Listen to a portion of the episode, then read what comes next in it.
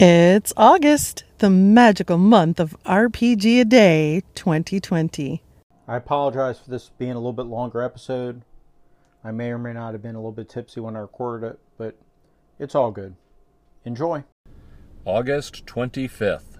Lever. When I think of levers, I think of traps and puzzles. So I was playing in Che Webster's Dungeons of Thrall GURPS game one time, and I had a character who there was a lever on the wall, and he checked for traps. Pretty sure he failed the roll, but he didn't find any traps, so he pulled the lever, and he got electrocuted. He got burned to a crisp, thrown across the room, and that was the end of that character. I think traps can be interesting. I think if we're going to do traps, we don't need to go all the way to the grim, tru- gim, yeah, Grimtooth traps level where it's super complicated. But I think traps should be kind of interesting. But that brings us to puzzles, and not all players like puzzles. You know, puzzles can be complicated and hard, and not everybody's brains think the same way. So it's hard if we're going to simulate puzzles, whether we just do it by rolls or make them actually figure it out you know, and that's going to be very group dependent how well your your players do with that, because it's just going to frustrate the heck out of some players. But I think puzzles can be worth incorporating in the game, but I think you really need to know your audience, know what they're capable of, and not present them with puzzles they're going to frustrate the players or make them angry. So, I don't know. It's a fine balance. August 26th. Strange. I like strange things in games. I like odd things, gonzo things. The aesthetic in like DCC, Dungeon Crawl Classics, appeals to me. But not it doesn't appeal to everybody. And for some people that, you know, throwing that strange, weird thing in there can pull them out of the game. I also think if you do it too much, it can be, you know, it could ruin the game and throw the game off. So I think the amount of strange you put in a game really needs to be balanced but throwing in something strange here and there, I think can enhance any game. August 27th, Favor. A lot of people are going to go to favorite here. They're going to talk about favorites. But the word is favor, which, according to the Cambridge Dictionary, means um, backing, supporting, and defending. So when I think of favor, to be honest, I, I do think of like you have that that lady who's been wronged in medieval times, you know, in the court, and the knight comes up and and he's gonna defend her honor, and she puts her her little um, hanky on the on his lance and gives him his her favor. But so favor, backing, you know, you have the patrons, and maybe patrons aren't used enough in RPGs. So I think patrons are an interesting thing. But the key to patrons are they have to stay interesting. A patron can't always support the characters. And you need to have that time where the patron is dissatisfied or the patron sells the character out. Now, if you're playing Cyberpunk 2020, this happens all the time. Or you're playing Shadowrun, this happens all the time, right? Because your quote unquote patron, of course, is playing different sides against each other. And he's immediately going to sell you out in a heartbeat, Mr. Brown, right? But in a fantasy game, that's not so much the case. So I, but I think having the patron, you know, be an unreliable patron can be a very interesting twist to a game. August 28th. Close. Bringing things to a close can be important. You don't want to do it the way I did the Altered State game I ran, where it just petered out and died. It's good if the character, if the players can have some closure for their characters. So either you find them a good place where they can retire, or the adventure's done, you find them in a place where they're all dead, which is the easy way, or you put them in a place they're almost going to die. You know, they see the nukes coming into the city, or they, it's, or you leave it like the end of the um, John Carpenter's The Thing, where Keith David and Kurt Russell are just there looking at each other.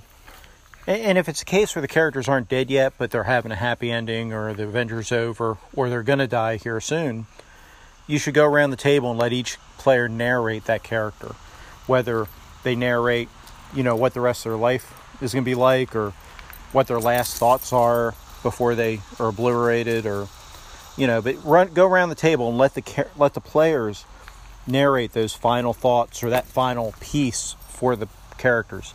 Players really like this and it definitely does add add to the game. August 29th. Ride. So, I don't think Joe's going to reference Ticket to Ride, which is a board game, but I think he might do Wayward Son or Ride the Lightning or something like that. But I want to get away from musical references and maybe slide a little bit back to Ticket to Ride and the idea of taking the characters on a ride. And that is doing a mystery where they're in a fixed location, they're stuck.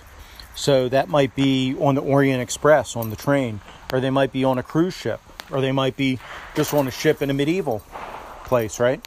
A medieval setting. But either way, they can't leave and they have to solve this mystery. But what I want to tell you to do is consider using the quantum villain.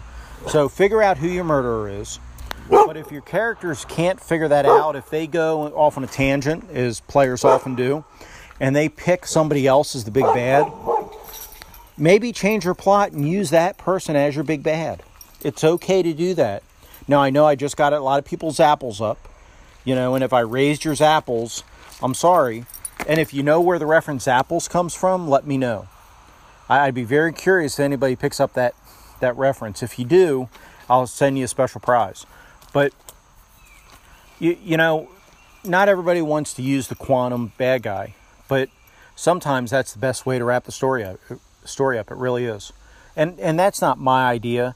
You know, Cecil Rakowski's talked about it, Andy Goodman's talked about it, and I think there's something to that. So hopefully I didn't raise your apples too much. Hopefully nobody's going running off and putting cat heads on a stick, but you know, consider using the quantum villain if the mystery doesn't work out the way you think it's going to and the characters are off on a tangent for the for the to let the story end the right way let the session end the right way maybe it's okay to use the quantum villain just think about it i know nate doesn't like hearing that but you, you know if, if i get nate's apples up i'm sorry August 30th.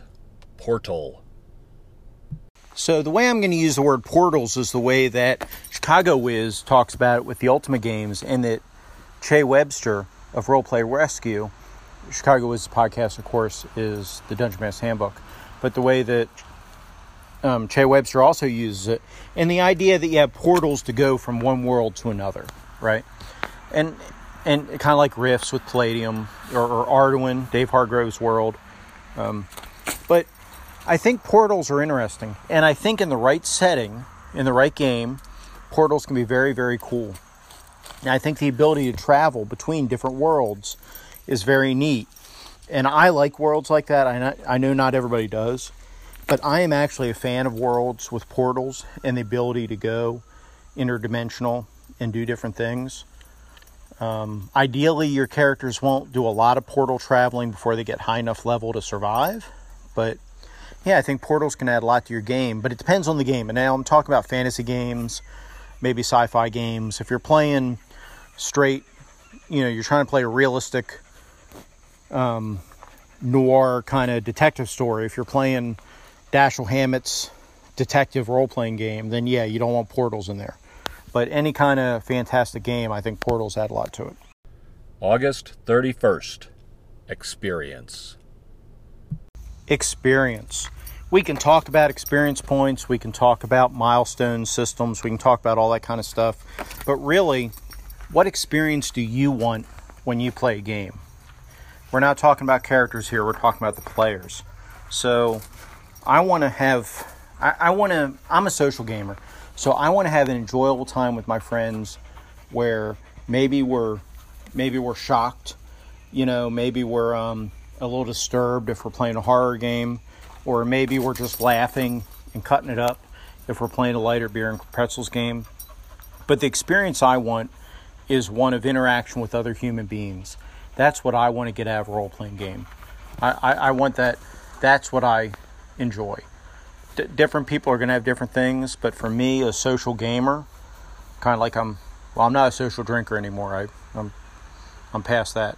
But I, I am a social gamer still. So I think once I dive more into solo play and dive more into this great Pendragon campaign as you know running that solo using Pendragon, I'll be be I won't be able to say I'm a social gamer anymore. I'll be like, yeah, I, I solo game every week, so you, you know, and I'll have to go to gamer synonymous meetings and things like that. But but at the moment, I'm not at that point. I'm still a social gamer.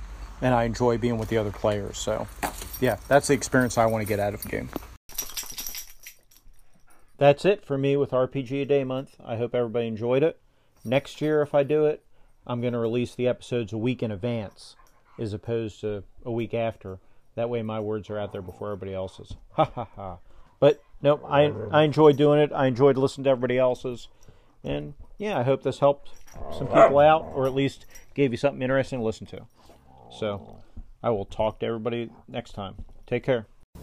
The best part of rolling dice is RPG in your cup.